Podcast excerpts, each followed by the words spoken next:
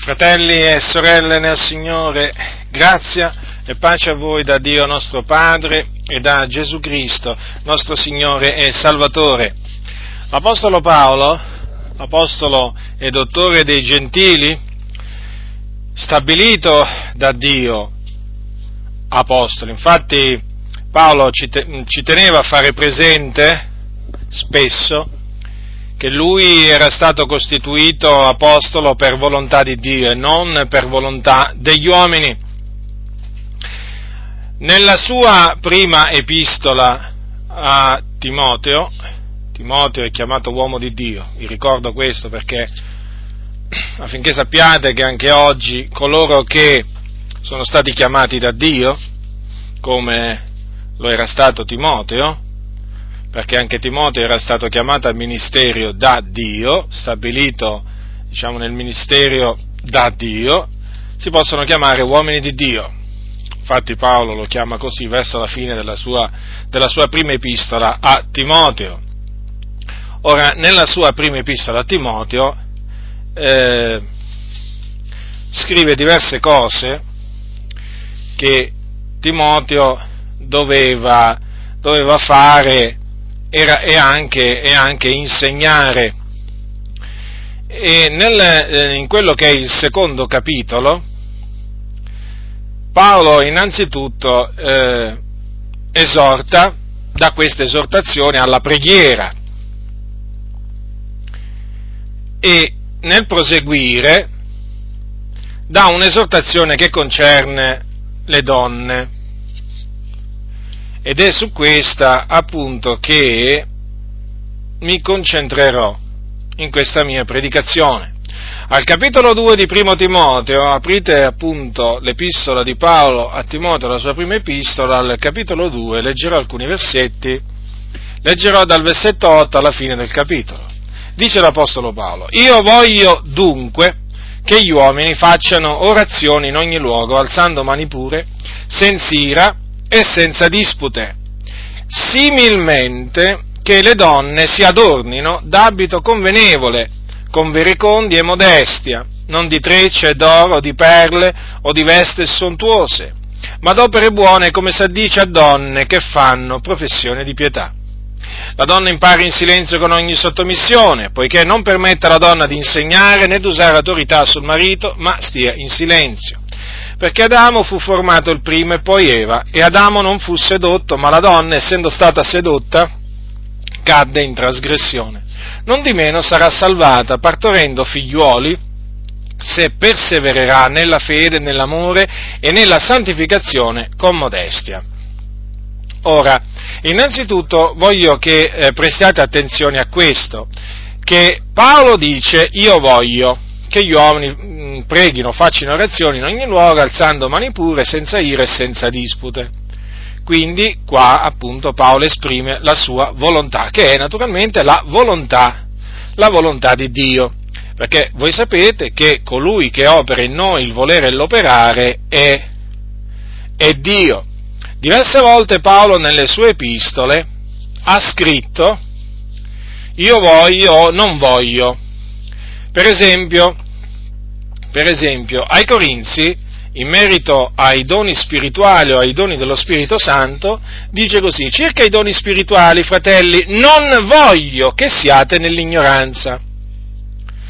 Ora, vedete dunque, Paolo non voleva che i santi fossero nell'ignoranza in merito ai doni spirituali. Quel non voglio è evidente che è il, il Signore che non vuole che i santi siano nell'ignoranza.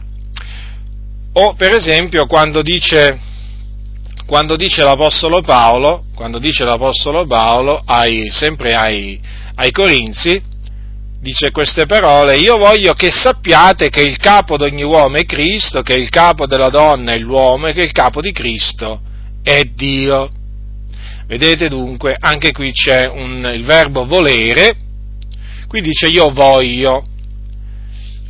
Dunque, anche qui vedete è il Signore Dio che tramite l'Apostolo Paolo ci fa sapere di voler qualcosa, cioè vuole che i santi sappiano appunto queste cose. Quindi quelli io voglio, che, mm, dunque che gli uomini facciano orazione, chiaramente è come se il Signore dicesse io voglio. Perché ricordatevi che Cristo parlava in Paolo. Ora, Paolo dopo aver appunto spiegato, detto che il Signore vuole che eh, gli uomini facciano orazione, è chiaro che anche le donne possono pregare, eh? qui quando c'è scritto che gli uomini facciano orazione, è evidente che non esclude dalla preghiera, dal, dal fare orazione, le donne, perché la donna può pregare, come vedremo, come anche può profetizzare e lo può fare naturalmente eh, nell'assemblea, nell'assemblea, dei santi col capo, col capo coperto. Dunque, dopo aver detto io voglio dunque che gli uomini facciano orazioni in ogni luogo, dice così, similmente, cioè nella stessa maniera, io voglio che le donne si adornino d'abito convenevole, con verecondia e modestia. Dunque, vedete, anche questo fa parte del consiglio di Dio che l'Apostolo Paolo si studiava di annunziare nella sua, nella sua totalità ai santi. Dunque Paolo che cosa dice? O meglio, possiamo dire anche il Signore Dio che cosa dice tramite Paolo? Dice che vuole che le donne si adornino d'abito convenevole, con verecondia e modestia. Dunque, L'ornamento esteriore della donna, di colei che fa professione di pietà, deve essere un ornamento verecondo e modesto, quindi gli abiti devono, devono appunto manifestare verecondia e modestia. La verecondia, la verecondia è un sinonimo di, di pudore e in un, in un qualsiasi dizionario si possono leggere queste parole. La verecondia è o la persona vereconda, il verecondo, ciò che è verecondo è che ha timore e vergogna di ciò che è sconveniente e se ne astiene. Ciò che è verecondo è ciò che rifugge da tutto ciò che possa offendere il pudore, la riservatezza, la modestia. Vedete il significato di, questo, di questa parola, verecondia. Quindi è evidente che se gli abiti di una donna, quindi di una, di una figliola di Dio devono essere verecondi, vuol dire che non devono essere inverecondi. Per cui tutti quegli abiti, tutti quegli abiti che non esprimono pudore, tutti quegli abiti sconvenienti, tutti quegli abiti che offendono appunto il pudore, la riservatezza, devono essere banditi dalla guardaroba di una donna e comunque sia devono essere riprovati dal pulpito con ogni franchezza, perché non si addice a una donna cristiana, una figliuola di Dio, indossare abiti inverecondi. Esempio, minigonna. Esempio, vesti attillate, con spacchi, vesti trasparenti, Vesti, in altre parole, che mettono in bella mostra le forme della, della donna. Quindi anche i pantaloni, per esempio. Addirittura ci sono sorelle che si mettono pantaloni attillati oltremodo, come quelli del mondo naturalmente, per mettere in mostra le loro forme hanno un desiderio di far vedere queste cose agli uomini. E quindi questi, questi abiti, fratelli e sorelle nel Signore, dovete sapere, questi capi di vestiario sono da bandire, non si addicono, non si addicono alle donne che sono, che sono in, Cristo, in Cristo Gesù.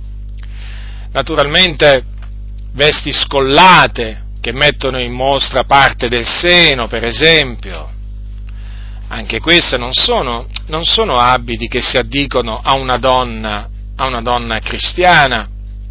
Poi naturalmente si può proseguire anche con, con per esempio con, i, con, con diciamo con, con le scarpe. Qualcuno dirà come pure le scarpe? Beh, le scarpe voi sapete ci sono, ci sono nel mondo ci sono nel mondo fabbricanti di, di, scarpe che badano molto alle scarpe da donna, perché la donna viene resa seducente e si rende seducente anche tramite le scarpe che porta, per esempio tacchi a spillo, no? le scarpe con i tacchi a spillo, che peraltro sono anche molto pericolose per una donna indossare, perché naturalmente la donna rischia di, eh, di cadere anche magari di spaccarsi una caviglia. Sono tutte cose queste, peraltro, che persino, persino esperti, diciamo in materia, persone del mondo, eh, stiamo parlando di persone del mondo, anche queste cose dicono. Chiaramente il tacco a spillo, eh, diciamo, è risaputo, è risaputo eh, nell'ambiente della seduzione, perché voi dovete sapere ci sono gli ambienti dove si insegna alla donna a essere seducente, ci sono anche libri che insegnano alla donna ad essere seducenti e spesso appunto vengono ehm, diciamo, presentati appunto eh, le, scarpe, le scarpe a, spi- a, spillo come appunto un mezzo per sedurre, per sedurre l'uomo. Già, perché gli abiti inverecondi femminili, dovete sapere, hanno come scopo quello di attirare l'uomo e di, e di sedurlo. E di sedurlo. E poi naturalmente oltre ad essere, ad, ad essere, verecondi, gli abiti di una donna devono essere modesti, quindi semplici, non devono essere sfarzosi. E difatti, difatti vedete, la, alla donna non si addice vestirsi in maniera sontuosa, in maniera sontuosa. Poi vedete che l'Apostolo, l'Apostolo Paolo eh, ci tiene a dire anche che la, la donna non si deve intrecciare i capelli, e non si deve mettere oro o gioielli d'oro addosso come anche, come anche perle. Badate che questa esortazione l'ha data pure l'Apostolo Pietro l'Apostolo Pietro che era apostolo dei circoncisi, mentre Paolo era stato costituito apostolo degli incirconcisi, Pietro era stato costituito apostolo dei circoncisi, quindi degli ebrei. Ascoltate che cosa dice nella sua prima epistola l'Apostolo Pietro, al capitolo 3, parimente voi mogli siate soggetti ai vostri mariti affinché se anche ve ne sono che non ubbidiscono alla parola, siano guadagnati senza parola dalla condotta delle loro mogli, quando avranno considerata la vostra condotta condotta casta e rispettosa. Il vostro ornamento non sia l'esteriore che consiste nell'intrecciatura dei capelli, nel mettersi attorno dei gioielli d'oro, nell'indossare vesti sontuose, ma l'essere occulto del cuore fregiato, dell'ornamento incorruttibile, dello spirito benigno e pacifico, che agli occhi di Dio è di gran prezzo. E così infatti si adornavano una volta le sante donne speranti in Dio, stando soggette ai loro mariti, come Sara che ubbidiva ad Abramo chiamandolo Signore, della quale voi siete ora figliuole, se fate il bene e non vi lasciate turbare da spavento alcuno. Dunque vedete che gli apostoli nei loro insegnamenti, nelle loro esortazioni, avevano anche questo tipo di insegnamento, questo tipo di esortazione di cui quindi, di cui quindi chi, coloro che sono preposti nel Signore ad ammaestrare il popolo di Dio non si devono vergognare, guai a loro se si, se, si vergogn- se si, vergognano di questa parte del consiglio di Dio. Questa è parola di Dio, come sono parola di Dio le altre parti del, del Nuovo Testamento o, della, o dell'Antico Testamento. Dunque vedete che l'Apostolo Pietro conferma, conferma quello che l'Apostolo Paolo, l'Apostolo Paolo dice. Quindi vedete anche gioielli d'oro, perle addosso, eh, attenzione eh, fratelli, qui siamo naturalmente, devo sempre ribadire certe cose, è chiaro che anche i gioielli d'argento, eh, cioè qui adesso non è che devo cominciare a fare la lista di tutti i metalli, di tutti i metalli, qui chiaramente parla di oro, ma è evidente che non è che perché qui c'è scritto oro vuol dire che i gioielli d'argento una donna se li può mettere, o non lo so, i gioielli di rame. Eh, cercate, cercate di, eh, di, capire, naturalmente mh, mm, di capire quello che Paolo ha voluto dire, è evidente che i gioielli una donna non se ne deve mettere, ne deve mettere addosso, che siano fatti d'oro, d'argento, insomma, la donna non si deve mettere gioielli addosso.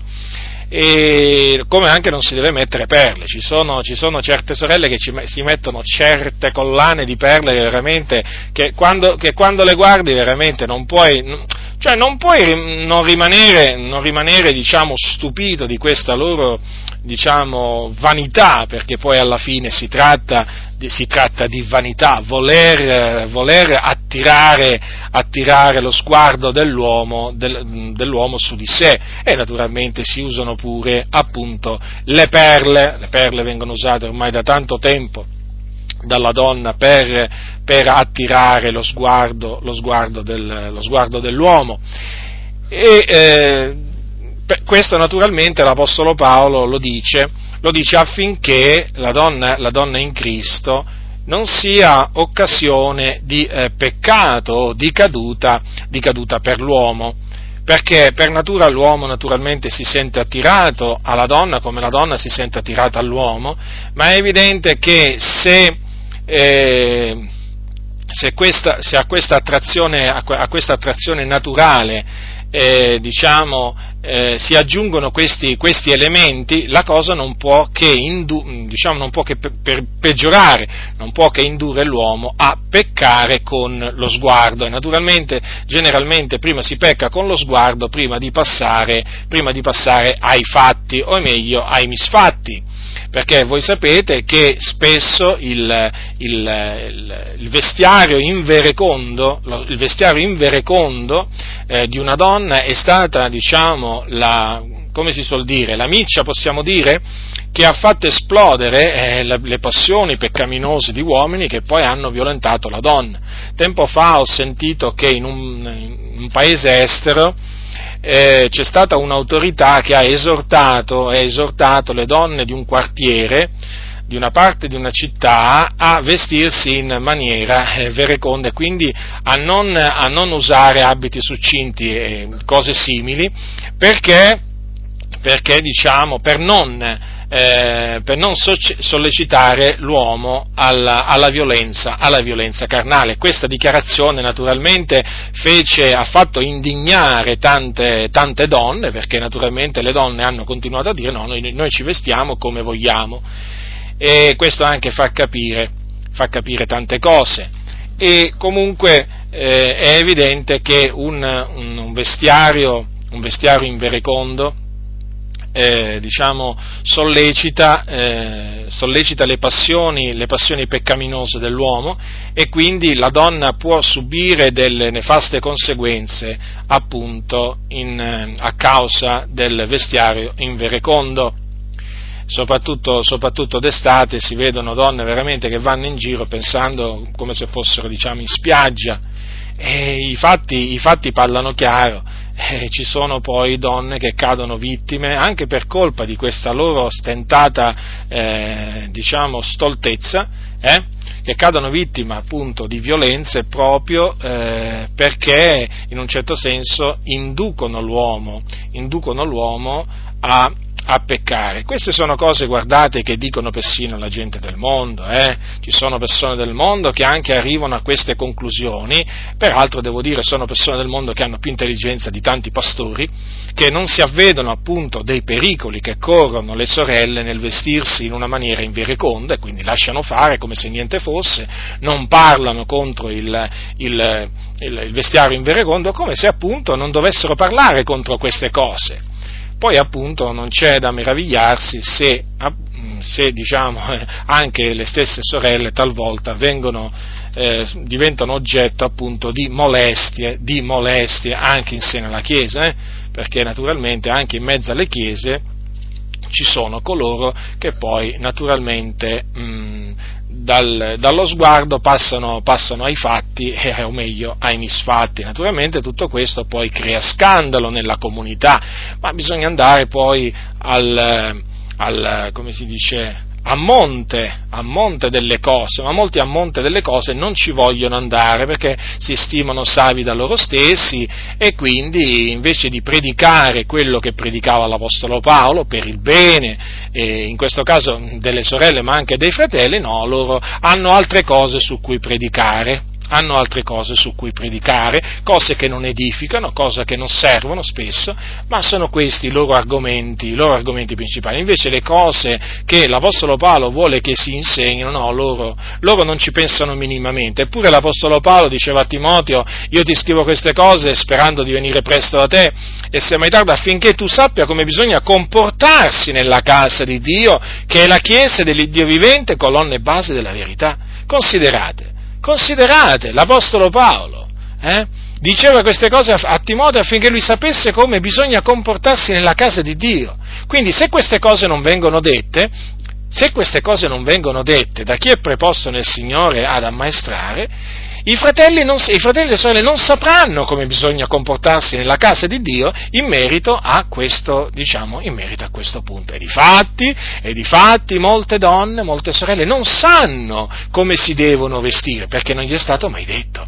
Alcuni pastori dicono, nella loro arroganza e stoltezza, ma dopo glielo fa capire il Signore. Beh, ma se, se, se poi se, se fa capire il Signore, come mai Paolo ha detto a Timoteo di insegnare queste cose, di ordinare queste cose. Come mai? Come mai Paolo non diceva a Timoteo, il Signore lo farà capire loro alle sorelle come si devono vestire? Purtroppo questo è un ragionamento vano, stolto, che fanno molti. Perché lo fanno? Perché non vogliono parlare di queste cose. Molti pastori sono dei ribelli, meglio chiamarli mercenari, altro che pastori, pensano veramente al disonesto guadagno, è gente che non si prende cura, cura della Chiesa del Signore, è gente che serve se stessa, non servono, non servono la Chiesa questi, questi uomini. Questi uomini servono il loro stomaco stomaco, quello servono. Ecco perché appunto si rifiutano di dare queste esortazioni, perché loro non cercano il bene della Chiesa, non lo procacciano, fratelli nel Signore. Il bene della Chiesa, fratelli, si procaccia anche in questa maniera,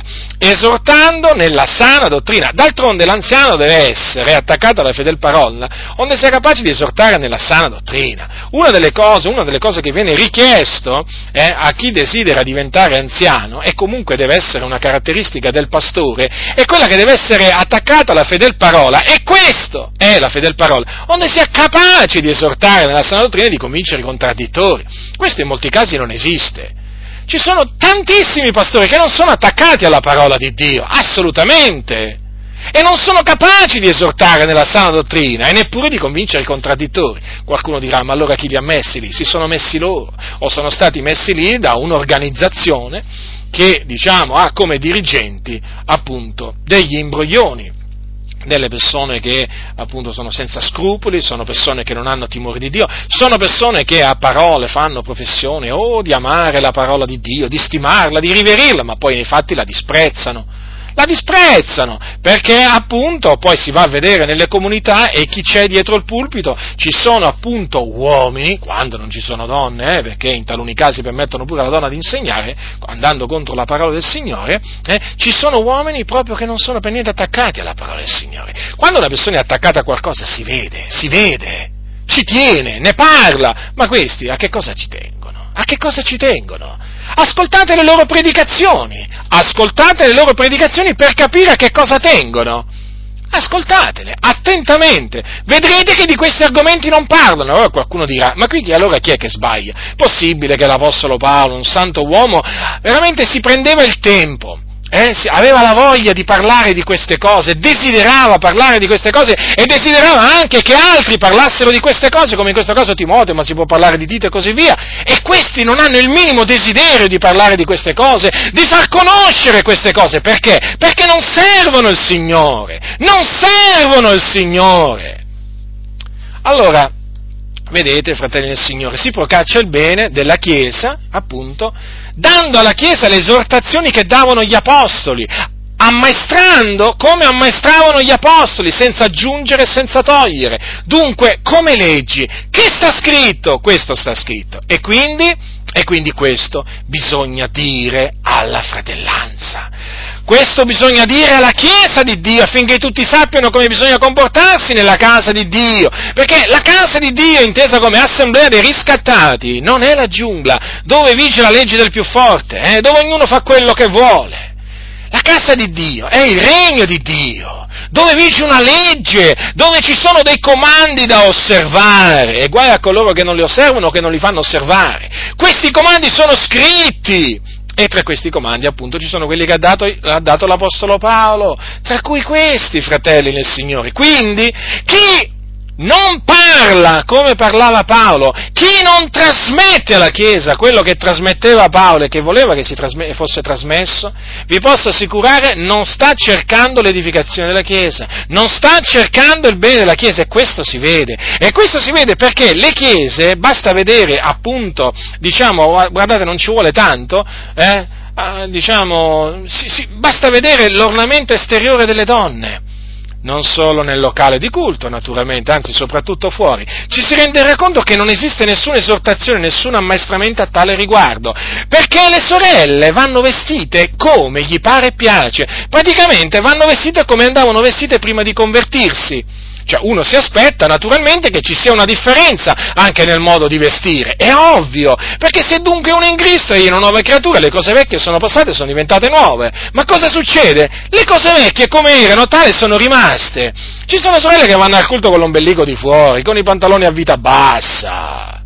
Ma ci sono sorelle che quando camminano nel locale di culto, comprese le mogli di tanti pastori, sembrano delle fotomodelle, sembrano delle fotomodelle, sembrano delle modelle che stanno sfilando su qualche, mm, diciamo, a qualche sfilata. Sì, sì, è una cosa vergognosa.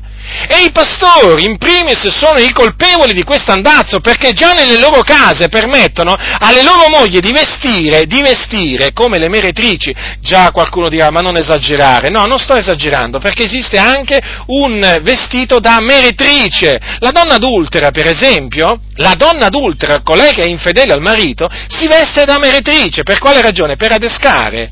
Per adescare gli uomini, essendo appunto adultera. Ha un, ha un cuore ha un cuore astuto, è una donna proterva e quindi si veste, si veste da, eh, da meretrice, ha in abito da meretrice, già, perché voi dovete sapere che l'abito, quindi ciò che è esteriore, praticamente non è altro che una manifestazione di quello che c'è all'interno.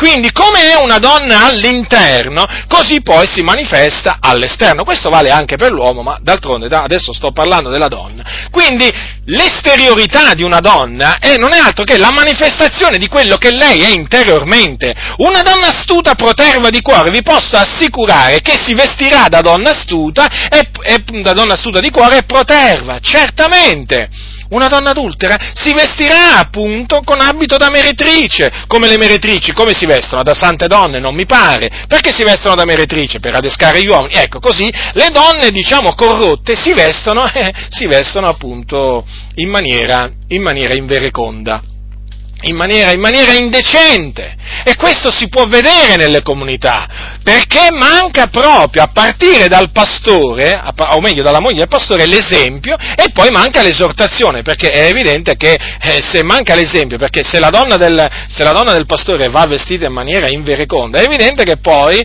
il pastore non potrà assolutamente esortare, esortare le sorelle a vestirsi in maniera, in maniera vereconda. E eh, certo, perché gli direbbero pensa prima appunto a mettere a posto le cose a casa tua. Allora lui chiaramente, avendo una donna ribelle, una moglie ribelle, non si sentirà assolutamente spinto o incoraggiato a eh, rivolgere queste esortazioni. Quindi vedete, talvolta appunto il problema, eh, appunto vi dicevo prima, bisogna andare a monte, è proprio nella casa del pastore, dove appunto la moglie comanda, non è l'uomo che comanda, purtroppo in molte case, in molte diciamo, famiglie dove ci sono pastori, è la moglie che comanda e questo sta portando un grave danno, un grave danno alla Chiesa dell'Iddio vivente. Quei pastori, cosiddetti pastori che sono comandati da donne, sono la rovina della Chiesa perché ubbidiscono alle donne ubbidiscono alle donne. E naturalmente quando ciò avviene poi si vedono i disastri, si vedono i disastri.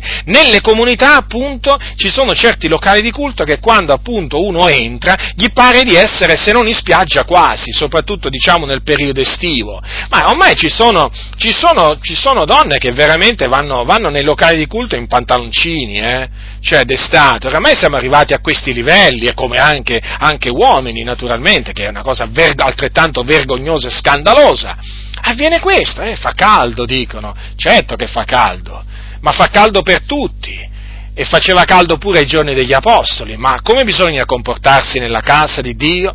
Come si devono vestire le donne? Lo dice l'apostolo. Quindi chi infrange questi comandamenti è un ribello, è un ribelle, chi li fa infrangere è un ribelle altrettanto. Quindi, vedete, la donna non si deve, eh, non si deve vestire in, quella, in, in, una maniera, diciamo, indecente, non si deve vestire in maniera, in maniera sontuosa. Naturalmente la donna non si deve per quanto riguarda diciamo, l'esteriorità non si deve truccare, non si deve imbellettare gli occhi, tutto questo diciamo, eh, non fa parte appunto del, dell'esteriorità di una donna che fa professione, professione di pietà una donna, Cristo, una donna in Cristo, deve essere proprio veramente riconoscibile a distanza, come, da come veste, proprio da come veste, ancora prima di sentirla parlare, deve, cioè deve essere riconosciuta so, da come si veste. E questo avviene appunto quando la donna ubbidisce, ubbidisce ai comandamenti del Signore, che non sono gravosi, fratelli e sorelle, non sono assolutamente gravosi. Questo è l'amor di Dio che osserviamo i suoi comandamenti, i suoi comandamenti non sono gravosi, purtroppo molti li hanno fatti fatti diventare gravosi. E questi molti sapete chi sono? Sono appunto sempre i soliti pastori arroganti e ignoranti che le cose veramente... Eh, le cose che non sono gravose le, ha, le, vogliono far apparire come gravose per, per, dei loro tornaconti. Qual è il loro tornaconto? Avere i locali pieni, già, perché chiaramente avere, avere, donne, avere donne, vestite in maniera invereconda eh, eh, ha un vantaggio secondo loro, quello di attirare i giovani e anche i meno giovani al locale di culto che loro chiamano casa di Dio, naturalmente ci tengono sempre a dirlo, benvenuti nella casa del re dei re e poi guardate come fanno venire, guardate come permettono alle donne di venire nella casa del re dei re, no? tra virgolette, chiaramente anche questo è un controsenso, una contraddizione enorme, ma d'altronde la loro vita è una vita piena di contraddizioni. E quindi d'altronde sono dei ribelli. E quindi hanno questo tornaconto che facendo vestire, facendo ornare le donne come vogliono loro, chiaramente in questa maniera eh, diciamo, eh, si procurano l'esca. Quindi voi dovete sapere, sorelle, se frequentate delle chiese veramente dove dietro il pulpito ci sono ci sono questi pastori arroganti, questi pastori stolti, dovete sapere che se loro non vi insegnano, eh, diciamo, a vestirsi, a vestirvi in maniera vereconda e modestia, e vi permettono di vestirvi come volete voi, quindi in maniera invereconda, indicente, dovete sapere che lo fanno questo per servirvi di voi come esca. Siete semplicemente delle esche per attirare le persone al locale di culto. Cosa significa questo? Naturalmente che poi le casse le casse o diciamo i sacchetti dell'offerto, i cestini dell'offerto, chiamatelo come vuoi, si riempiranno. Perché? Perché in questa, in questa maniera si spargerà la voce, eh, diciamo, tra i, tra i, giovani, meno giovani, no? Che là appunto è bello andare, è bello andare al culto, perché là il Signore benedice grandemente, dicono così, ma noi sappiamo naturalmente perché poi, perché poi ci vanno, perché poi ci vanno, appunto perché fonte di attrazione sono appunto le donne vestite in maniera invereconda, in maniera vergognosa, in maniera indecente. Tutto questo fa comodo a questi pastori. Ci sono pastori che hanno cominciato a dire alle proprie mogli, moglie mia, non ti mettere più la gonna lunga, comincia veramente a metterti la gonna al ginocchio, comincia a truccarti, comincia veramente a, diciamo, imbellettarti, comincia, insomma, comincia a vestirti in una certa maniera, perché qui se no non viene più nessuno al culto. Avete capito dunque? Avete capito dunque perché questi pastori, questi pastori eh, evitano, evitano a tutti i costi di parlare di queste cose? Eh? E naturalmente ci accusano poi di essere dei legalisti, eh? perché loro naturalmente hanno deciso di usare la donna come esca. Ma io vorrei dire veramente a quelle sorelle che ci accusano di essere dei legalisti, ma vi piace così tanto essere delle esche? Cioè, ma non vi rendete conto che questi uomini corrotti vi stanno sfruttando? Cioè non vi rendete conto che oltre a farvi disonorare la parola del Signore, eh, oltre veramente a, a, a, diciamo, a, usare, a, usarsi di voi per far cadere nel peccato altri uomini, ma non vi rendete conto che non contate niente agli, agli occhi loro? Non contate niente, non siete niente, non avete valore, non avete valore, perché se voi aveste valore agli occhi di questi pastori, loro per il vostro bene vi esorterebbero a vestirvi come veramente si conviene a donne che fanno professione di pietà, ma non lo fanno perché voi non avete alcun valore per loro, non vi amano nel Signore, non vi vogliono bene, non vi vogliono bene, non hanno assolutamente cura di voi. Ma vi piace così tanto essere sfruttate? Ma vi piace così tanto essere considerate un nulla? Ma vi piace così tanto essere considerate semplicemente un'esca per attirare gli uomini? Eh? Ma vi piace così tanto veramente essere considerate delle esche per, diciamo, ingrandire ingrandire le tende di questi uomini o comunque per fargli costruire le loro cattedrali, eh? per fargli diciamo, avere offerte sempre diciamo, maggiori. Ma vi piace così tanto essere imbrogliate, ingannate dagli uomini? Eh, se vi piace, beh, tenetevi appunto, tenetevi tutto ciò. Ma veramente è da folli, è da stolti, è da stolti, eh, cioè rifiutare l'insegnamento sano è veramente accettare l'insegnamento di questi pastori libertini, è, è veramente da stolti. Cioè rendetevi conto, sorelle, che chi vi esorta chi vi esorta a vestirvi in maniera verecon, con verecondia modestia? Lo fa per il vostro bene, lo farà per amore del Signore, lo fa affinché il nome del Signore sia onorato, non lo fa per i propri interessi, sapete? Perché dal punto di vista umano, dal punto di vista umano eh, c'è da perdere, dal punto di vista umano, c'è da perdere a dire queste cose, certo. Perché? Perché almeno per quanto riguarda chi, chi predica l'Evangelo, non ti invita quasi nessuno, per esempio non ti inviterà quasi nessuno, se appunto eh, sanno che tu rivolgi queste esortazioni a santità. Quindi vedete, eh, da un punto di vista umano, chi appunto parla di queste cose ne ha un danno, ma attenzione, attenzione, dal punto di vista umano, perché dal punto di vista di Dio non c'è cosa migliore che rivolgere queste, anche queste esortazioni al popolo del Signore, perché così Dio ha comandato. Così Dio vuole che eh, diciamo, ci si comporti nella casa, nella sua casa, e quindi è imperativo rivolgere queste esortazioni.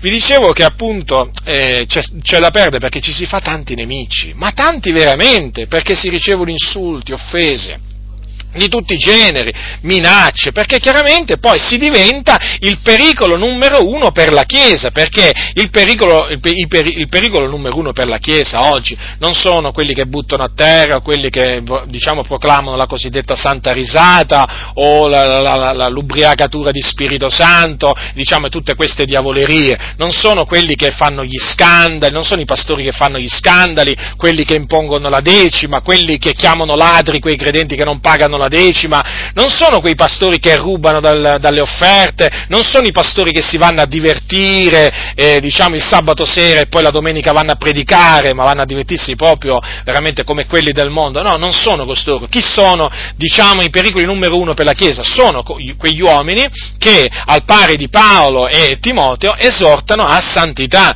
e per quanto concerne l'ornamento esteriore della donna, appunto, esortano la donna a vestirsi in maniera vereconda e modesta. Ecco perché. E quindi, vedete, ci si fa tanti nemici, ma chiaramente, chiaramente eh, diciamo, è, una cosa, è, una cosa, piacevole farsi nemici a motivo, a, motivo, a motivo della verità, perché diceva Paolo, sono diventato vostro nemico dicendovi la verità. Cioè, è meglio, è meglio avere nemici dicendo la verità che avere nemici dicendo la menzogna. Cioè, voglio dire, che onore ha uno, ehm, voglio dire, che, che gratificazione può avere una persona che si fa nemici per dire menzogne? Eh, voglio dire, nessuna, no? E invece una persona che dice la verità e si fa nemici per dire la verità, beh, voglio dire, quella persona certamente, quella persona è certamente beata. Quindi, non curanti appunto di quello che di, eh, diranno appunto questi pastori stolti, noi chiaramente, eh, io voglio ricordare appunto queste cose che voi sapete già, ma è bene che ve le ricordi, perché queste cose vanno ricordate perché, perché possono essere facilmente dimenticate. Ecco, perché l'Apostolo diceva appunto per esempio uh, a Tito e anche a Timoteo praticamente gli faceva capire di ricordare queste cose, queste cose ai fratelli. Perché sapete, eh, la memoria talvolta diciamo, viene meno e ci si, dimentica, eh, ci si, dimentica, di ciò che sta scritto. Quindi è bene che queste cose vadano, vadano ricordate periodicamente, spesso, ai fratelli e alle sorelle. Dunque la donna si deve adornare d'opere buone, come si dice a donne che fanno professione di pietà, perché le opere buone, voi sapete, sono state, come dice la Sacra Scrittura, come dice Paolo, a, come dice Paolo agli Efesini, dice così, noi siamo fattura di Lui, essendo stati creati in Cristo Gesù per le buone opere, le quali Dio ha innanzi preparate affinché le pratichiamo. Quindi, ecco di che cosa appunto una donna che fa professione di pietà si deve, eh, diciamo, adornare. D'opere buone, quindi soccorrere gli afflitti, fare del bene, fare del bene ai poveri, eh, anche naturalmente quando il pastore è contrario, perché oramai ci sono pastori che eh, sono contrari anche che un fratello o una sorella faccia del bene senza avergli detto niente, perché oggi pare che per fare del bene bisogna prima chiedere il permesso al pastore. Praticamente tu vedi qualcuno per strada che ha bisogno, eh, praticamente è come se devi prima andare a chiedere eh, diciamo, il permesso al, al, pastore prima appunto di aiutare la persona bisognosa. Oramai l'arroganza dei pastori è arrivata a dei livelli veramente credo veramente dei livelli che stanno facendo eh, indignare il Signore grandemente e il Signore naturalmente sta dando tempo di ravvedimento, tempo per ravvedersi a questi, a questi pastori e se non si ravvedono il suo giudizio oramai è alle porte e sta per piombare su questi veramente pastori che angariano il suo popolo, questi pastori corrotti, veramente che meritano, meritano i, castighi, i castighi del Signore se non si ravvederanno dalla loro, dalla loro stoltezza. Alcuni, alcuni si stanno illudendo, anzi no, alcuni alcuni, molti, molti si stanno illudendo pensando che, pensando che alla fin fine questo non avverrà. Vi posso assicurare che questo avverrà, non importa quale sia l'insegnamento diciamo, che essi recano al popolo, perché voi sapete che uno degli insegnamenti è che Dio non castiga più e Dio castiga invece, è come se Dio castiga e castiga e castiga anche i pastori che eh, diciamo, approfittano del popolo di Dio, che signoreggiano il popolo di Dio, i pastori che non procacciano il bene, il bene del popolo del Signore. Dunque l'Apostolo Paolo, l'Apostolo Paolo dopo avere, dopo avere detto come si deve eh, adornare eh, diciamo, una donna che fa professione di pietà, dice appunto che la donna eh, deve imparare in silenzio con ogni sottomissione eh, perché questo? Perché lui non permetteva alla donna di insegnare, nemmeno di usare autorità sul marito o sull'uomo, ma doveva stare in silenzio. Naturalmente questo vale ancora per oggi.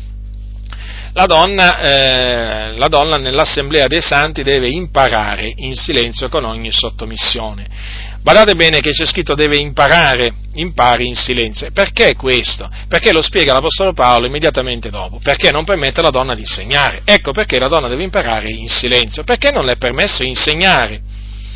E neppure di usare autorità sul marito sull'uomo, come mettono alcune traduzioni della, della Bibbia. Ora, eh, qui c'è scritto chiaramente eh, che cosa non è permesso di fare, eh, di fare, alla donna, non è permesso di insegnare. Ecco per, mm, perché, cioè insegnare, badate bene, che cosa, qui dobbiamo spiegare pure che cosa, perché? Mm, perché ci sono alcuni che nella loro astuzia dicono che qui Paolo sta dicendo non permette alla donna di insegnare false dottrine. Ebbene, ma non faceva prima l'Apostolo Paolo a proseguire? Voglio dire, cosa ci voleva? Mettere altre due paroline? No, false dottrine. No, eh, qui dice Paolo non permette alla donna di insegnare.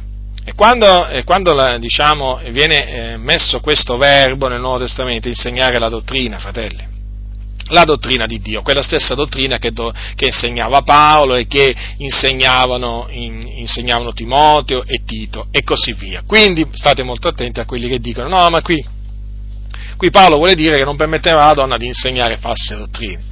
No, ma voglio dire, ma voglio dire, ma eh, come si fa? Ma come si fa a arrivare veramente a, contorcere le scritture in questa maniera? Bisogna essere proprio degli insensati. Naturalmente coloro che parlano in questa maniera sono quelli che permettono appunto alla donna di insegnare, quindi permettono alla donna di, eh, di fare di fare l'anziano e anche, e anche, il pastore, con grave danno naturalmente della Chiesa, perché in questa maniera disconoscono quello, quello che l'Apostolo Paolo appunto ha detto. Ora, vi stavo dicendo appunto che proprio perché alla donna non è permesso di insegnare eh, e neppure di usare autorità eh, sul, sull'uomo, è proprio per questa ragione che appunto non le è permesso di ambire all'ufficio di anziano.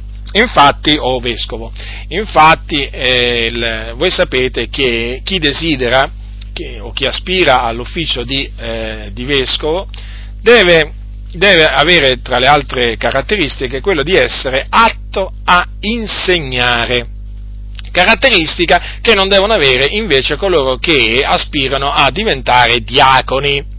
Infatti, se voi leggete al capitolo 3 poi di Primo Timoteo, noterete che appunto coloro che aspirano a, coloro che vogliono diventare diaconi, non devono essere atti a insegnare, cioè non devono avere questa caratteristica. Ecco perché appunto alla donna è permesso appunto eh, occupare, se ha naturalmente gli altri requisiti, eh, l'ufficio, l'ufficio, di diacono e quindi può, eh, può, essere una diaconessa. D'altronde voi sapete che nella Bibbia si parla di una diaconessa di nome Febe, che aveva, che aveva assistito, assistito, molti santi, tra cui anche l'Apostolo Paolo. Paolo la raccomanda ai santi di, di Roma, quando gli dice vi raccomando Febe, nostra sorella, che è diaconessa della chiesa di Cencrea perché la riceviate nel Signore in modo degno dei santi e le prestiate assistenza in qualunque cosa ella possa avere bisogno di voi, poiché ella pure ha prestato assistenza a molti e anche a me stesso. Infatti i diaconi sono preposti a svolgere un'opera assistenziale in seno alla Chiesa, non un'opera di ammaestramento, non un'opera di predicazione, ma di assistenza nei confronti naturalmente del pastore, degli anziani, naturalmente poi eh, un'opera di assistenza verso, verso le vedove, verso, verso i poveri, verso coloro appunto che hanno bisogno. Dunque la donna può esercitare l'ufficio di, eh, di, diaconessa, ma non può esercitare l'ufficio di anziana e naturalmente neppure non può avere il ministero di pastore. Di pastore. Poi naturalmente cosa succede? Che quando si violano i comandamenti del Signore, poi naturalmente nasce la confusione. Nasce la confusione. Infatti quelle donne, che, quelle, quelle, chiese che sono in mano a, a, pastoresse, perché ci sono le pastoresse, sono, sono veramente chiese ribelli dove la ribellione impera, dove il disprezzo verso la parola di Dio regna, regna, certo, certo, perché è così, è un dato, è un dato di fatto. È un dato di fatto ed infatti sono proprio queste pa- cosiddette pastoresse che qui in Italia, ma non sono qui in Italia, anche nel Sud America, in America e così via, stanno facendo un grave danno nelle comunità perché, sta- perché tramite di esse le chiese le chiese vengono proprio incitate proprio al libertinaggio, proprio alla ribellione, proprio. Eh, perché? Perché soprattutto le donne dicono noi siamo libere. Gli viene insegnato che sono così libere che si possono vestire come vogliono loro, parlare come vogliono loro, agire come vogliono loro. Infatti fanno proprio, eh, diciamo, dicono cose, fanno cose, ma veramente che nemmeno ve lo dico in questa maniera, ma nemmeno i cattolici romani fanno e dicono, eh. oramai siamo arrivati a questi livelli, che veramente ci sono veramente parrocchie, ci sono parrocchie dove, dove i preti veramente non permetterebbero mai certe cose che fanno le cosiddette pastoresse, le cosiddette pastoresse che appunto dovrebbero fare una cosa, dovrebbero veramente immediatamente scendere dal pulpito, sedersi e mettersi a imparare in silenzio con ogni sottomissione. Perché? Perché non è, perme- non è, permesso loro di insegnare, nemmeno di usare autorità sull'uomo. È una cosa vergognosa vedere una donna dietro il pulpito eh, che predica, che insegna, che esercita autorità sull'uomo.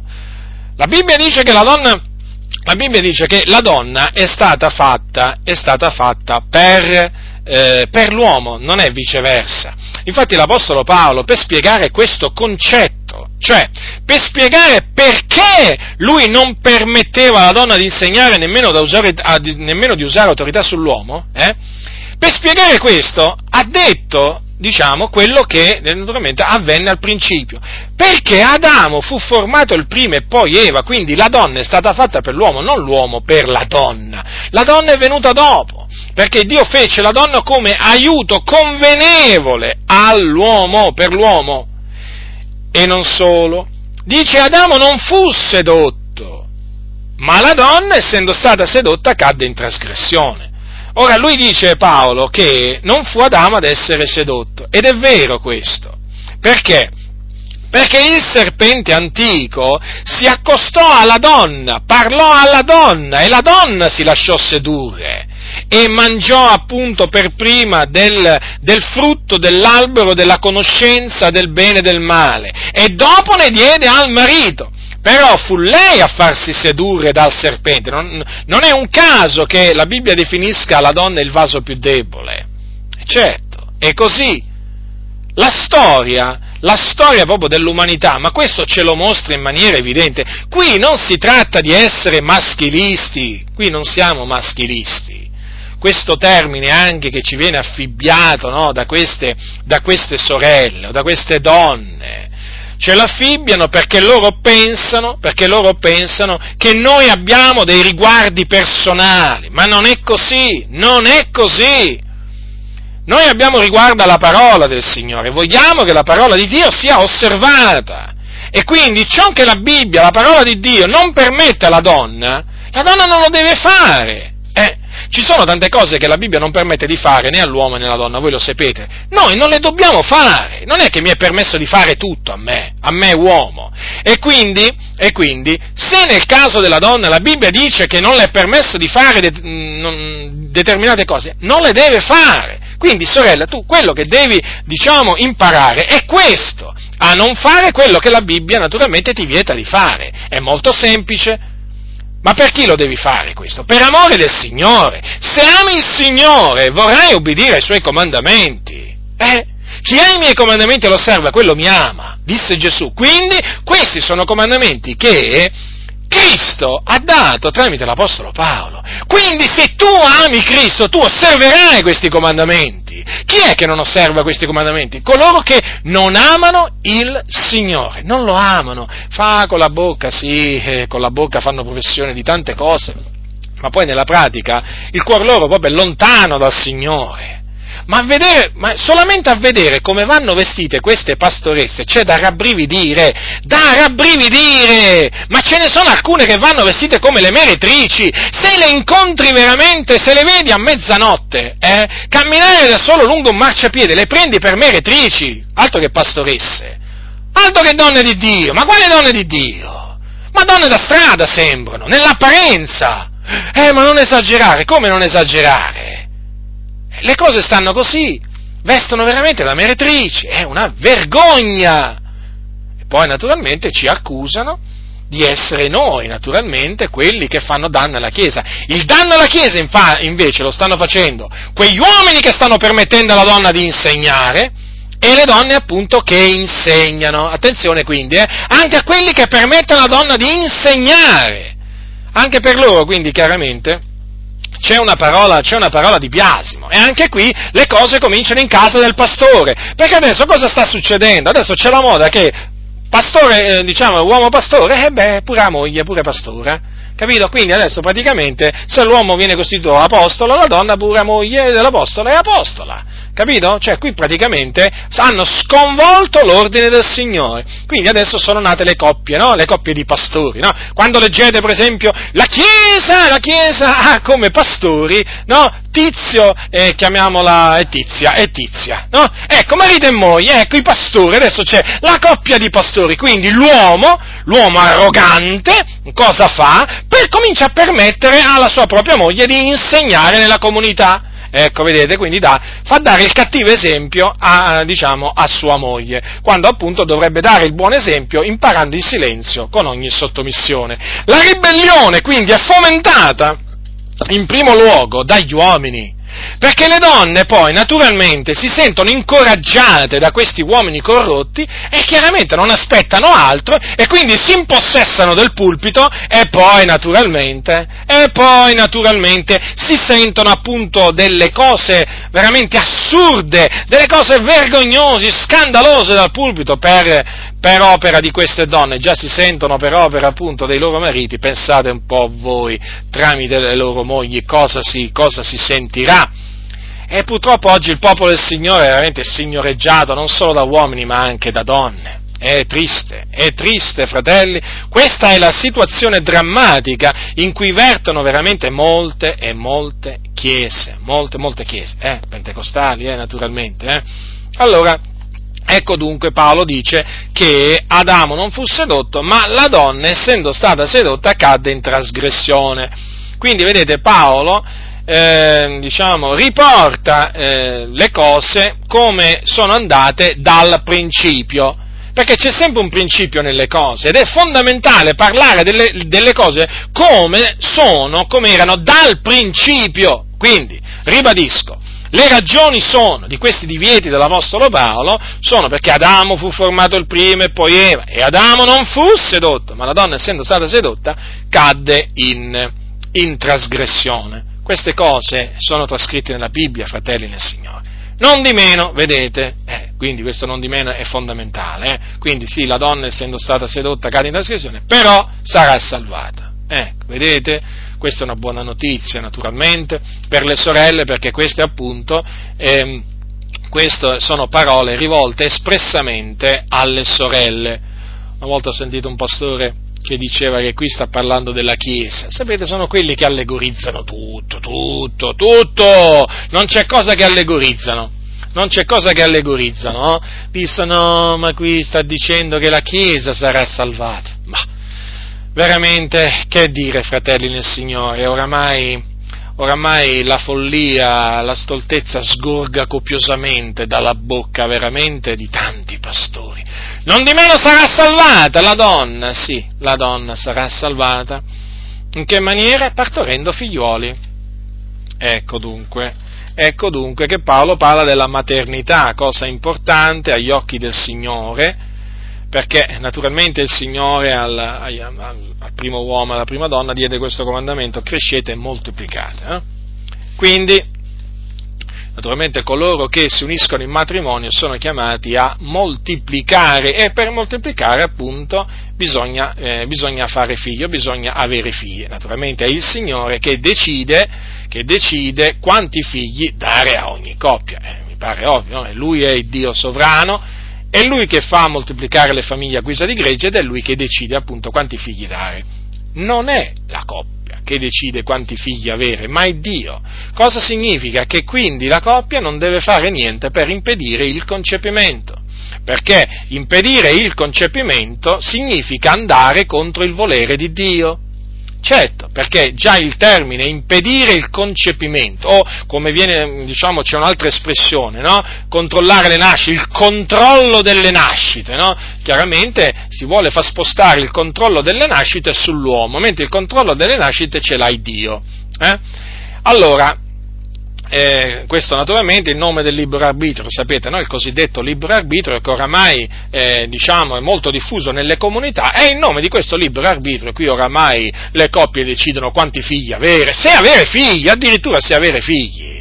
Cioè, qui oramai, cioè, la parola del Signore non viene assolutamente presa in considerazione non viene presa in considerazione, o viene presa in considerazione fino a, che, fino a che fa comodo. Quindi la donna sarà salvata partorendo figlioli. Impedire il concepimento, quindi sia da parte dell'uomo che da parte della donna, è peccato agli occhi del Signore. Vi ricordo che nell'Antico Testamento, precisamente nel libro della Genesi, si parla di un uomo che eh, impedì il concepimento, impedì il concepimento e sapete che fine ha fatto? Ha fatto una brutta fine perché Dio lo fece morire. Questo lo ricordo, fratelli nel Signore, affinché qui nessuno si illuda, perché qui veramente pare, ad alcuni pare che noi stiamo parlando di favoletta, ad alcuni pare che noi stiamo parlando di cose veramente che non hanno senso oggi, nel 2011, no, queste cose hanno senso. Attenzione, attenzione a, a non attribuire senso alle cose che sono scritte, fratelli, perché tutto ciò che fu scritto per l'adieto fu scritto per nostro ammaestramento, fratelli, per nostro ammaestramento. E quindi se uno non vuole essere ammaestrato e decide di andare contro la parola del Signore, sappia quel tale che poi arriva il giudizio del Signore. Eh certo, perché? Perché il giudizio ha da cominciare dalla casa, dalla casa di Dio. Dunque, appunto era, eh, era, un uomo perverso, era un uomo perverso e il Signore, e il Signore, lo, fece, eh, il Signore lo fece morire perché appunto impedì, impedì il, il concepimento. E impedire il concepimento, cioè cosa significa impedire il concepimento? Cioè eh, non volere, non volere che venga al mondo una creatura umana. E, ehm, voi eh, leggerete queste cose al capitolo 38 appunto, del, eh, della Genesi. Vi esorto veramente a leggere tutto il capitolo, ma anche solo diciamo, la prima parte di questo, di questo capitolo. Ehm, perché sapete, fratelli, eh, oggi ci sono delle cose che agli occhi di Dio sono importanti e che vengono disprezzate.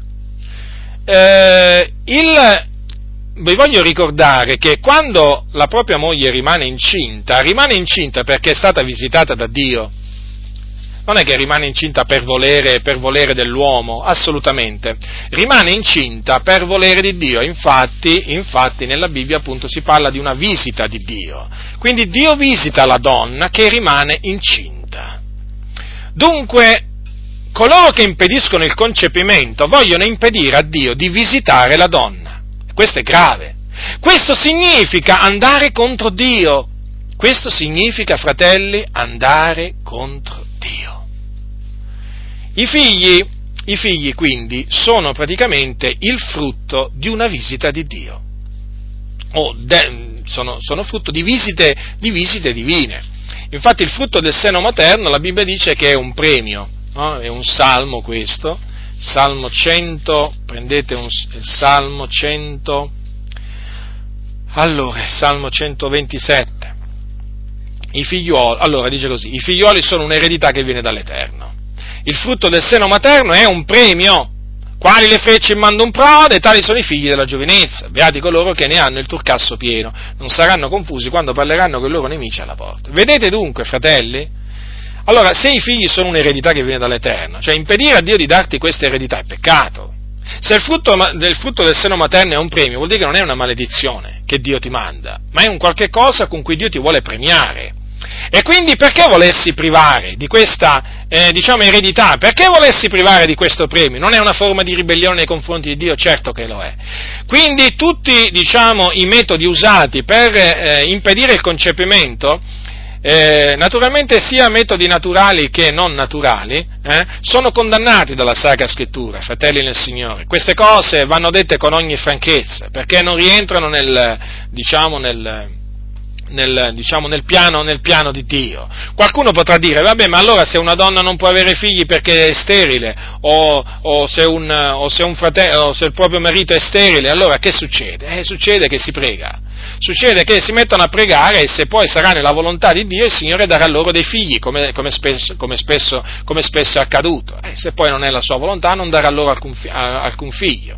Però, voglio dire, questo è, è, quello che appunto devono fare. Poi, se il Signore, diciamo, non si compiacerà di dare, di dare, di dare dei figli alla, alla coppia, eh, voglio dire, sia fatta, sia fatta la volontà del Signore. Però, però diciamo la coppia deve partire dal presupposto che Dio vuole dare dei figli alla coppia e quindi la, la, coppia non deve fare assolutamente niente per impedire la nascita di questi figli. Qui fratelli si parla di cose serie, eh? si parla di cose serie perché appunto, eh, come vi ho detto, eh, quell'uomo, quell'uomo che eh, nel capitolo, come vi ho detto prima, allora è il capitolo 38, e si chiamava, si chiamava, era appunto, si chiamava Onan, Onan. Infatti Giuda disse a Onan, vada alla moglie del tuo fratello, prenditela come cognato e suscita una progenie al tuo fratello. E Onan, sapendo che quella progenie non sarebbe sua, quando si accostava alla moglie del suo fratello, faceva in modo di impedire il concepimento, per non dare progenie al fratello, ciò che gli faceva dispiacque l'Eterno, il quale fece morire anche lui, già perché prima aveva fatto morire Er, che anche quello era, era figlio di Giuda, era perverso agli occhi dell'Eterno. Quindi vedete, è una perversione, è una perversione quella, diciamo, di impedire il concepimento. Qualcuno dirà, eh, allora se il Signore ci vuole dare dieci figli, che facciamo? Ah, prendiamo dieci figli? Eh, anche se il Signore te ne vuole dare quindici, prendi quindici figli. Ci sono famiglie di credenti che sono arrivati anche a venti figli. Voglio dire, sia fatta la volontà del Signore. Voglio dire, d'altronde quello che viene dalla mano del Signore, quello che viene dalla mano del Signore è bene, è bene, fratelli. Quindi è Dio naturalmente che decide, che decide tutto ciò, ma poi il Signore provvederà, qualcuno dirà, ma come? 15 eh, figli, 10 figli, come, come, come faremo? Come, come faremo? Come hanno fatto sempre tutte le famiglie numerose eh, vivranno, diciamo, per volontà di Dio, il Signore non farà mancare loro nulla. Se il Signore provvede al pasto, provvede pa- al pasto diciamo, dei, dei piccini dei corvi, voglio dire, non provvederà, non provvederà anche ai piccini eh, ai piccini, non solo ai piccini, anche ai figli grandi del, del famiglia di credenti. Ma fratelli, ma ricordatevi che il nostro Dio è un Dio grande, eh? per lui provvedere da mangiare a tre bocche o a trecento o a tremila, guardate che non fa alcuna differenza, eh? Il Signore può provvedere da mangiare a un popolo intero in mezzo al deserto, come fece nel caso, nel caso di Israele, nel deserto, provvide da mangiare e da bere pure a un popolo che solo diciamo, gli adulti contavano più di 600 persone, poi senza contare i bambini e le donne, considerate voi che popolo numeroso, in mezzo a un deserto dove c'erano scorpioni e serpenti, dove mancava l'acqua, il Signore non gli ha fatto mancare da mangiare e da bere Anzi, anzi, il Signore non gli ha fatto nemmeno consumare i vestiti addosso. Considerate per tutti quegli anni per tutti quegli anni che, hanno, diciamo, che sono stati nel deserto. Allora ricordiamo queste cose per appunto eh, incoraggiare, per incoraggiare le famiglie ad avere figli. È triste naturalmente considerare ancora una volta che la stoltezza, la stoltezza naturalmente è ben presente dietro i pulpiti perché eh, succede che i pastori incoraggiano l'impedi- l'impedimento del concepimento, Sembra, sembrano delle cose veramente ass- incredibili, sembrano delle cose incredibili queste, ma le cose stanno proprio così, ci sono pastori che incoraggiano le coppie a impedire il concepimento e quindi incoraggiano le sorelle a prendere la pillola. Addirittura, addirittura ci sono pastori che incoraggiano la sterilizzazione. La sterilizzazione, fratelli, una cosa abominevole. Una cosa abominevole, vi rendete conto? C'è una, do- una donna che fa professione di pietà, va all'ospedale per farsi sterilizzare, o anche l'uomo, cioè perché c'è anche la sterilizzazione per l'uomo. Vi rendete conto? Perché questi non vogliono avere figli, non ne vogliono più avere. Ma questo è peccato, ma questo è peccato. E quindi naturalmente è un peccato che viene punito dal Signore. Fratelli, non vi meravigliate quando arrivano i terremoti, non vi meravigliate poi quando nelle comunità eh, arrivano veramente i tremendi giudizi di Dio, non vi meravigliate, perché, perché la ribellione, la ribellione oramai, voglio dire, è diffusissima. Oramai ciò che dispiace a Dio eh, è nella norma farlo. È quello che piace a Dio che non viene fatto, non solo. Poi, poi, cosa succede? Che quelle coppie che decidono di avere quanti eh, figli Dio vuole dargli, poi vengono prese in giro, vengono prese in giro dal pulpito, e se non dal pulpito comunque sia dalla fratellanza. E che siete come i conigli, gli dicono, ma che siete diventati come le bestie quando come le bestie ci sono diventate loro, anzi no, vi dico di più, peggio delle bestie peggio delle bestie, perché le, be- le, bestie almeno non impediscono il concepimento, loro sì, sono bestie senza ragione. Ormai dietro i pulpiti, ormai si sa, ci sono dottori secondo le loro voglie, dottori che la dottrina di Dio la disprezzano, la, caspe- la, la calpestano in, in, tantissime maniere, quindi per loro dire una, o, o dice una, una, più, una meno di, diciamo, di falsità, che cosa cambia? E allora praticamente arrivano naturalmente anche a far capire che quelli che hanno tanti figli non sono mica tanto a posto con la testa. No, no, non ci stanno mica tanto con la testa. Ah, invece loro, loro sono saggi, sono intelligenti. Loro invece sono stolti, non savi, intelligenti. Agli occhi di Dio sono stolti perché rigettano la sapienza di Dio. La donna sarà salvata partorendo figlioli. Ed è una, una cosa meravigliosa per una donna partorire figli. È una cosa meravigliosa, fratelli nel Signore. Le donne descrivono, diciamo, la nascita di un bambino come una delle cose più belle, più belle che possa essere loro successo, che sia successo loro. Lo dicono persino le persone del mondo. Le persone del mondo, fratelli, dicono queste cose. Ci sono donne che quando rimangono incinte, donne del mondo, parliamo delle donne del mondo, sono contente, esultano, lo vogliono far sapere a tutti.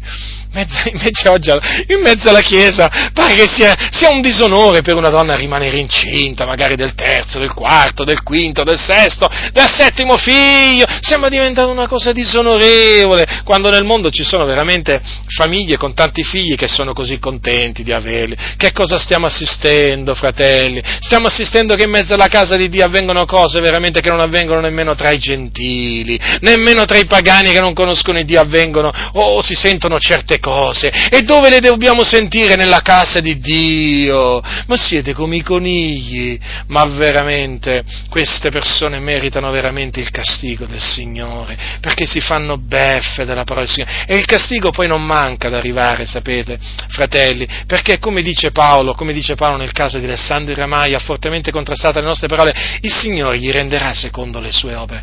Vedete, il Signore gli renderà secondo le sue opere, significa che il Signore non mancherà, non mancherà di castigarlo, di retribuirlo come merita, perché? Perché ha fortemente contrastato le nostre parole, oltretutto aveva fatto anche del male assai a Paolo, quindi vedete, fratelli, il Signore renderà questi pastori stolti secondo le loro opere, perché il Signore, fratelli, è giusto, non ci si può fare beffe del Signore, io non mi posso fare beffe del Signore. Se io, se io pensassi nel mio intimo di potermi fare beffe del Signore, ma fratelli, ma fratelli, io sarei uno stolto, sarei uno stolto. Perché chi pensa veramente di potersi fare beffe del Signore non ha capito che poi il Signore si farà beffe di lui. Il Signore si riderà di lui, come sempre si è riso degli stolti in mezzo alla sua casa. Li ha sempre castigati, fratelli, sempre.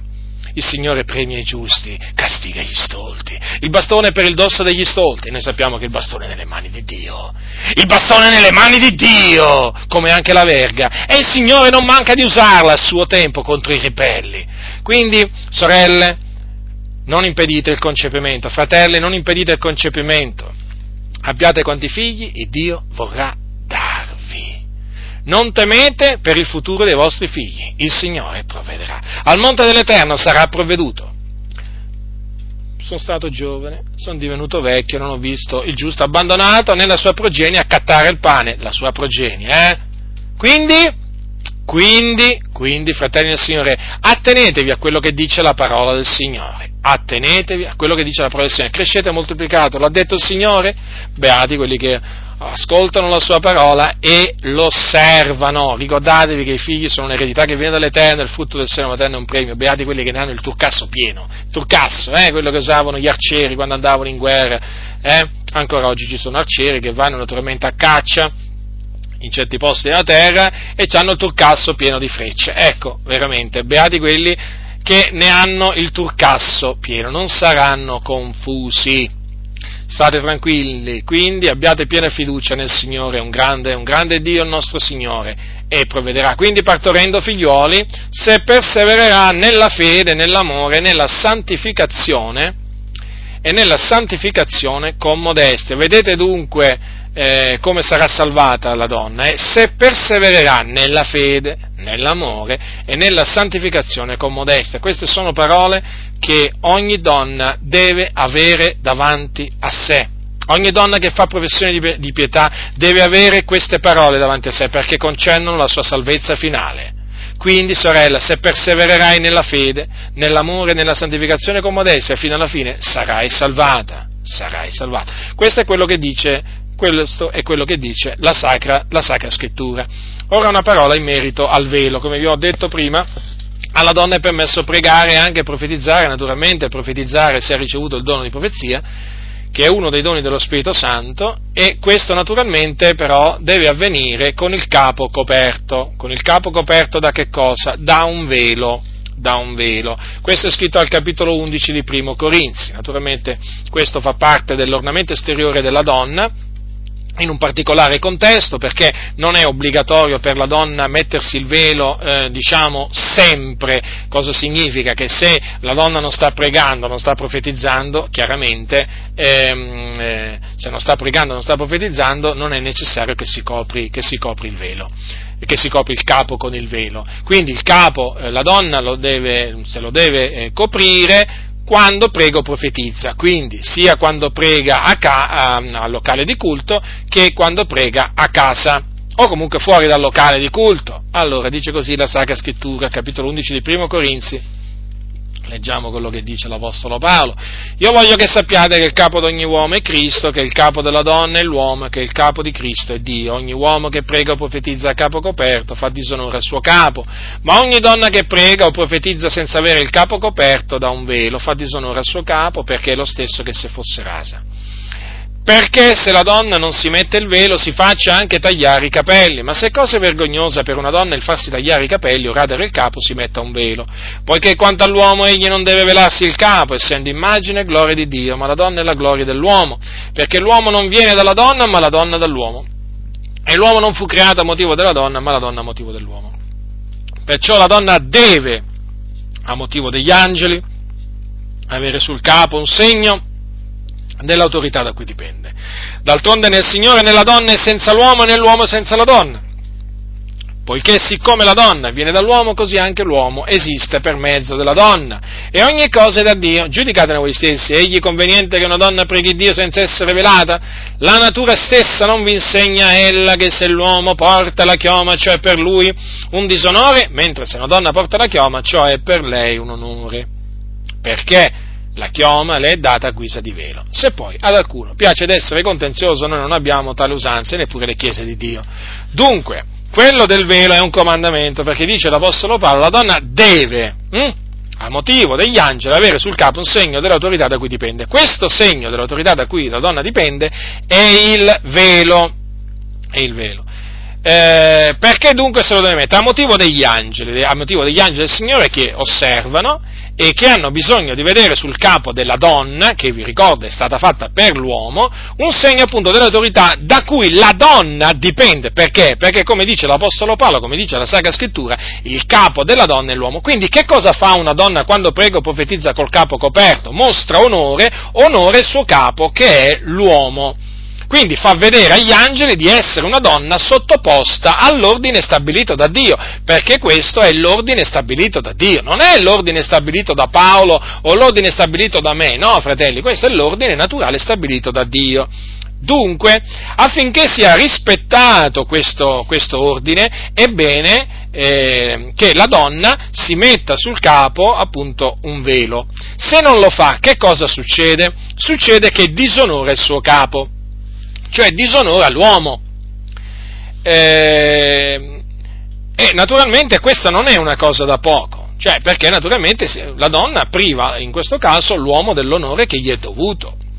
Vedete, è come, è come diciamo, faccio, vi faccio questo discorso con, con, l'uomo. Se io, uomo, mi metto a pregare con il capo coperto da un foulard, da un, da un cappello, che cosa faccio io? Che cosa farei io se mi mettessi a pregare in questa maniera? Disonorerei il mio capo, che è Cristo. Ora vi pare una cosa da poco disonorare Cristo? Da parte di un uomo? Non credo. Eh, noi dobbiamo onorare Cristo, a Lui appartiene l'onore e quindi come facciamo? Ci mettiamo a disonorare Cristo? Così non sia. Quindi, vedete, mentre l'uomo se prega o profetizza con il capo coperto fa disonore a Cristo, la donna se prega o profetizza senza avere il capo coperto da un velo fa disonore all'uomo. Comprendete dunque?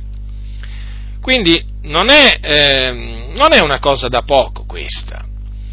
Eh, ci sono molti naturalmente che disprezzano anche questo comandamento. Sono i soliti pastori stolti. Poi non parliamo delle pastoresse, eh? ma le pastoresse ridono di queste parole. Le cosiddette pastoresse che ci sono in Italia e anche in altri posti, ridono. Ridono quando voi gli leggete queste parole, perché sono delle donne ribelli, altezzose sono delle donne che vanno ammonite, ve l'ho detto cosa devono fare, devono scendere dal pulpito e mettersi a sedere in silenzio e imparare, perché questo è quello che la donna deve fare. Allora, vedete dunque, eh, il, la violazione di questo comandamento eh, che, cosa, che cosa comporta? Qualcuno dirà, ma guarda che qui ti sbagli perché perché qui appunto il velo è il, la chioma, cioè i capelli lunghi. No, non mi sbaglio, perché la chioma, dice Paolo, dice Paolo, le è data a guisa di velo, a guisa di velo, praticamente la chioma, cioè i capelli lunghi, certamente contraddistinguono la donna dall'uomo, ma sono una sorta di velo naturale, non è il velo che si deve mettere la donna quando prego profetizza, eh? Perché la donna quando prego profetizza si deve, si deve mettere proprio un velo, anche se ha i capelli lunghi, si deve comunque mettere un velo, perché quello è il segno dell'autorità da cui dipende, non sono assolutamente i capelli lunghi. Buona cosa naturalmente portare eh, la chioma per una donna, è un onore per lei, eh? ci mancherebbe, ci mancherebbe, questo veramente è una cosa buona. Però bisogna dire appunto che non è il velo eh, cioè la chioma non è il velo che Dio ha comandato alla donna di mettersi quando prega o profetizza, appunto a motivo, a motivo degli angeli. Anche qui voglio, voglio, voglio dare un solenne avvertimento a tutti, quelli, a tutti quelli che disprezzano questo comandamento. Ricordatevi che chi sprezza questi precetti non sprezza un uomo, ma l'Iddio vivente è vero. Credo che veramente molti, in tutti questi anni e, e tuttora si stanno illudendo. Pensano che Dio sia l'Iddio che si sono creati loro, quel Dio a loro misura, che non castiga, non punisce, che non manda i terremoti, che non manda i terremoti, no, i terremoti, ma nemmeno i fulmini manda il Signore, no, no, no, no, no. No, perché seguono tutti, diciamo, tutte queste cose qui, seguono il corso della natura seguono il corso della natura, Dio non c'entra niente, ma come? Io leggo nella Bibbia che per l'ira di Dio fa tremare la terra, io leggo che Dio si riempie le mani dei fulmini e li lancia contro gli avversari, considerate voi un po'. Io voglio cominciare a dire a questi, a questi contenziosi, a questi ribelli, a questi seduttori di menti, badate bene, Badate bene voi che fate intoppare i credenti nella parola, voi che inducete, inducete la Chiesa a trasgredire questi comandamenti dati dagli Apostoli. Badate bene il giudice alla porta, il giudice è alla porta. Questo dice la Sacra Scrittura, il giudice è alla porta. E il giudice da cominciare dalla casa di Dio. E il Signore ha sempre riservato una punizione nei tempi, nei modi da Lui stabiliti, a tutti quelli che a tutti quelli che hanno sviato il suo popolo, che, a, a, che lo hanno indotto a camminare per sentieri laterali, che lo hanno indotto a inciampare, a quelli veramente che mettono le pietre d'intoppo davanti, davanti alla fratellanza. Guardate che il Signore non ha fatto mai mancare il suo castigo, mai. Quindi siate avvisati, siate avvisati, colui del quale voi disprezzate la parola, ha sentito, ha sentito le vostre risate, ha visto i vostri sberleffi, ha visto ogni cosa, ha sentito ogni cosa e a suo tempo si riderà di voi, si farà beffe di voi e quando la sventura vi piomberà addosso, griderete, ma lui non vi ascolterà, non vi ascolterà perché voi avete chiuso gli orecchi Avete chiuso gli orecchi ai suoi ammonimenti, ai suoi comandamenti. E allora lui vi mostrerà, vi mostrerà di non essere quell'Iddio che vi siete fatti a, sua, a, vostra, a vostra immagine e somiglianza. Vi mostrerà di essere l'Iddio di cui parla la Bibbia. Un Iddio vendicatore in tutte queste cose. Un Dio che non lascia il colpevole per innocente.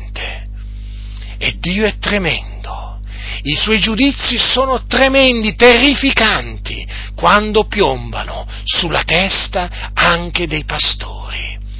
E naturalmente non solo dei pastori, anche di tutte quelle donne che pur avendo sentite, sentiti questi comandamenti, queste esortazioni, li prendono e se li gettano alle spalle, come se appunto non contassero niente, e ridono, scherzano, le, fanno i sberleffi. Ah, ridete, ridete, poi arriverà il giorno che non riderete più, perché il Signore dall'alto della sua dimora ne avrà pure per voi, donne altezzose, figli di Sion ribelli, cianciatrici, cariche di peccati. State molto attenti, perché il Signore eh, non ha riguardo alla qualità delle persone, non ha riguardo alla qualità delle persone, colpisce anche coloro che sono i vasi più deboli. Vi ricordo che Saffira era la moglie di Anania E il Signore non mostrò nessun riguardo personale quando si trattò di castigarli per avere tentato lo Spirito di Dio, per avere mentito allo Spirito Santo. Prima il Signore fece morire Anania e poi il Signore fece morire Safira, sua moglie, una donna. Quindi massima attenzione. Tendete bene le orecchie, sturatevele se ve le siete otturate, sturatevele donne altezzose perché il Signore, il Signore richiede ubbidienza anche da voi. Quindi, chi ha orecchi da udire, oda, perché il Signore eh, è giusto. Quindi, fratelli del Signore, comportate questa mia breve parola di esortazione che vi ho rivolto per, per il vostro bene, perché queste sono cose che il Signore ha voluto che fossero trascritte e trasmesse alla Chiesa non per la distruzione della Chiesa, ma per l'edificazione della Chiesa, perché l'autorità che abbiamo ricevuto è per l'edificazione della Chiesa, che, che ne dicano i seduttori di menti, i ribelli, i cianciatori. L'autorità che il Signore ci ha dato e che noi esercitiamo nel nome di Cristo è per l'edificazione della Chiesa. Chi non riconosce, chi non riconosce i comandamenti del Signore sprezza, sprezza il Dio. E quindi, e quindi, fratelli del Signore, sappiate che la Chiesa viene edificata tramite queste esortazioni e naturalmente nel, diciamo, nell'osservanza di questi comandamenti chiaramente c'è una benedizione. Eh? c'è una benedizione per, tutti, per, coloro che, per coloro che osservano, perché beati quelli che ascoltano la parola di Dio lo osservano, vale, vale, comunque in ogni caso. Quindi sappiano tutte quelle sorelle che metteranno in pratica, che mettono in pratica questi, questi comandamenti del Signore, che sono beate agli occhi del Signore e che certamente meritano veramente lode, perché la donna che teme l'Eterno sarà, è quella che sarà lodata, e veramente... E, veramente non possono essere che veramente la gioia per, eh, per coloro che sono, per, sono, timorati del Signore, perché noi ci rallegriamo grandemente, fratelli e sorelle, sappiate questo, ci rallegriamo grandemente quando vediamo la parola del Signore osservata. E quindi in questo caso, quando, sono, quando vediamo sorelle che osservano questi comandamenti, noi veramente siamo contenti, siamo grati al Signore, perché anche questa è un'opera del Signore un'opera grande, un'opera meravigliosa agli occhi nostri. Noi ci rallegriamo quando, quando, le sorelle si vestono in maniera convenevole, con verecondia, modestia, quando non si truccano, quando non si mettono trecce, oro, quando non si mettono perle addosso, vesti sontuose. Noi siamo contenti, siamo contenti nel vedere le sorelle che imparano in silenzio siamo veramente contenti. Siamo contenti nel vedere sorelle che partoriscono figli, siamo veramente contenti nel vedere sorelle che perseverano nella fede, nella, nell'amore, nella santificazione con modestia, che lottano per l'Evangelo, che veramente hanno a cuore veramente l'Evangelo, la parola del Signore.